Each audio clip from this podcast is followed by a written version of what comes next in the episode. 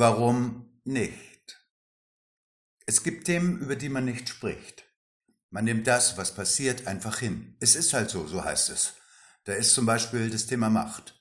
Sie spielt überall eine Rolle und am wenigsten wird sie von den Mächtigen offen angesprochen. Es ist wie mit dem Geld. Man hat es und redet nicht darüber. Dies mit Dr. Nemo in Zusammenhang zu bringen, liegt auf der Hand, ist er doch der CEO des weltgrößten Unternehmens. Der Interviewer Elvira und der Mönch Andrea befinden sich auf der Brücke der schneeweißen Yacht der Familie im südlichen Mittelmeer. Am Horizont flimmert die Silhouette der Insel Marettima, dem Zuhause der Gattin Nemos Fortunata. Nemo führt das Ruder durch die blauen Wogen. Wer sonst? Interviewer, Sie haben das Ruder, Sie haben die Macht. Nemo, Klar doch, einer muss es doch tun und das bin ich. Interviewer, apropos, einer muss es doch tun. Warum gehen Sie nicht in die Politik? Macht spielt da doch eine große Rolle. Nemo, könnte ich tun, aber ich erkläre Ihnen lieber, warum ich es nicht tue.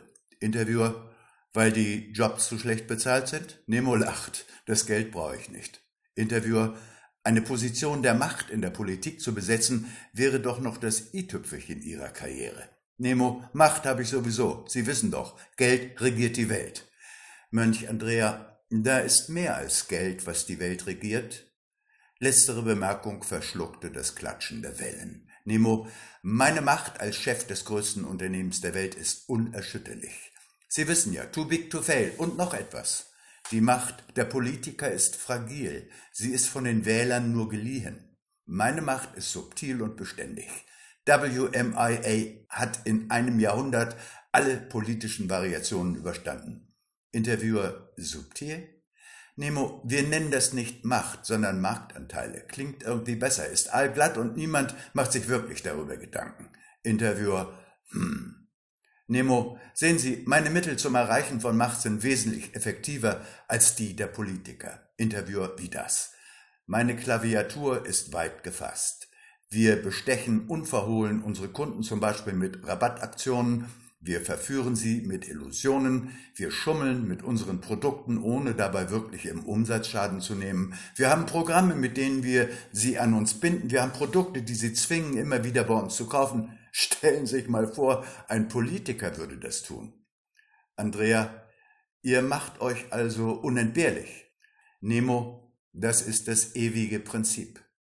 Andrea, das Prinzip der Ewigkeit steht wohl nur dem Glauben zu. Auch diese Bemerkung was blowing in the wind.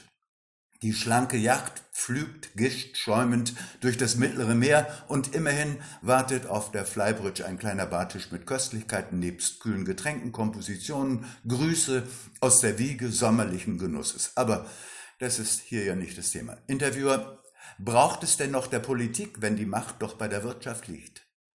Nemo muss zu einer Telefonkonferenz. Andrea, ja, wir brauchen die Politik.